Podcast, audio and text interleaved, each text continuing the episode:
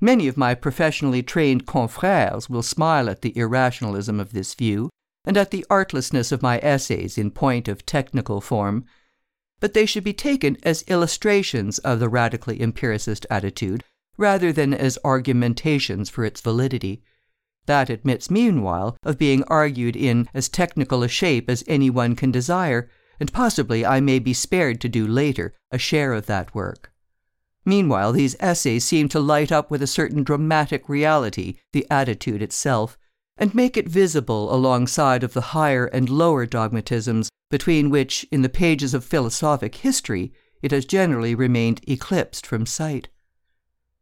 The first four essays are largely concerned with defending the legitimacy of religious faith. To some rationalizing readers, such advocacy will seem a sad misuse of one's professional position. Mankind, they will say, is only too prone to follow faith unreasoningly, and needs no preaching nor encouragement in that direction. I quite agree that what mankind at large most lacks is criticism and caution, not faith. Its cardinal weakness is to let belief follow recklessly upon lively conception, especially when the conception has instinctive liking at its back. I admit, then, that were I addressing the Salvation Army or a miscellaneous popular crowd, it would be a misuse of opportunity to preach the liberty of believing as I have in these pages preached it.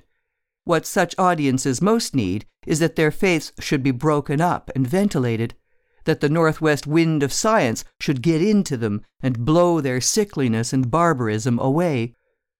But academic audiences, fed already on science, have a very different need paralysis of their native capacity for faith and timorous abulia in the religious field are their special forms of mental weakness, brought about by the notion, carefully instilled, that there is something called scientific evidence, by waiting upon which they shall escape all danger of shipwreck in regard to truth. But there is really no scientific or other method by which men can steer safely between the opposite dangers of believing too little or of believing too much. To face such dangers is apparently our duty, and to hit the right channel between them is the measure of our wisdom as men.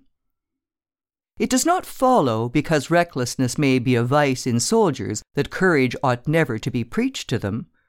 What should be preached is courage weighted with responsibility, such courage as the Nelsons and Washingtons never failed to show after they had taken everything into account that might tell against their success and made every provision to minimize disaster in case they met defeat.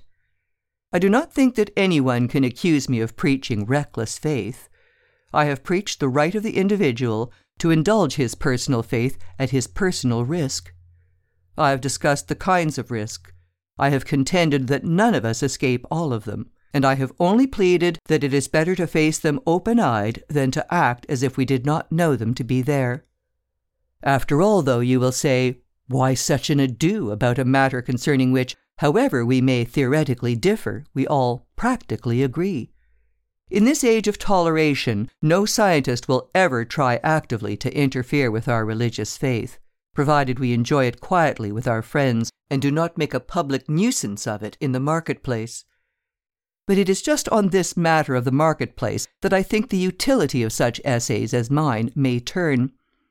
If religious hypotheses about the universe be in order at all, then the active faiths of individuals in them, freely expressing themselves in life, are the experimental tests by which they are verified, and the only means by which their truth or falsehood can be wrought out.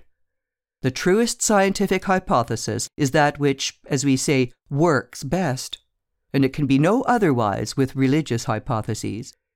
Religious history proves that one hypothesis after another has worked ill, has crumbled at contact with a widening knowledge of the world, and has lapsed from the minds of men. Some articles of faith, however, have maintained themselves through every vicissitude, and possess even more vitality today than ever before. It is for the science of religions to tell us just which hypotheses these are.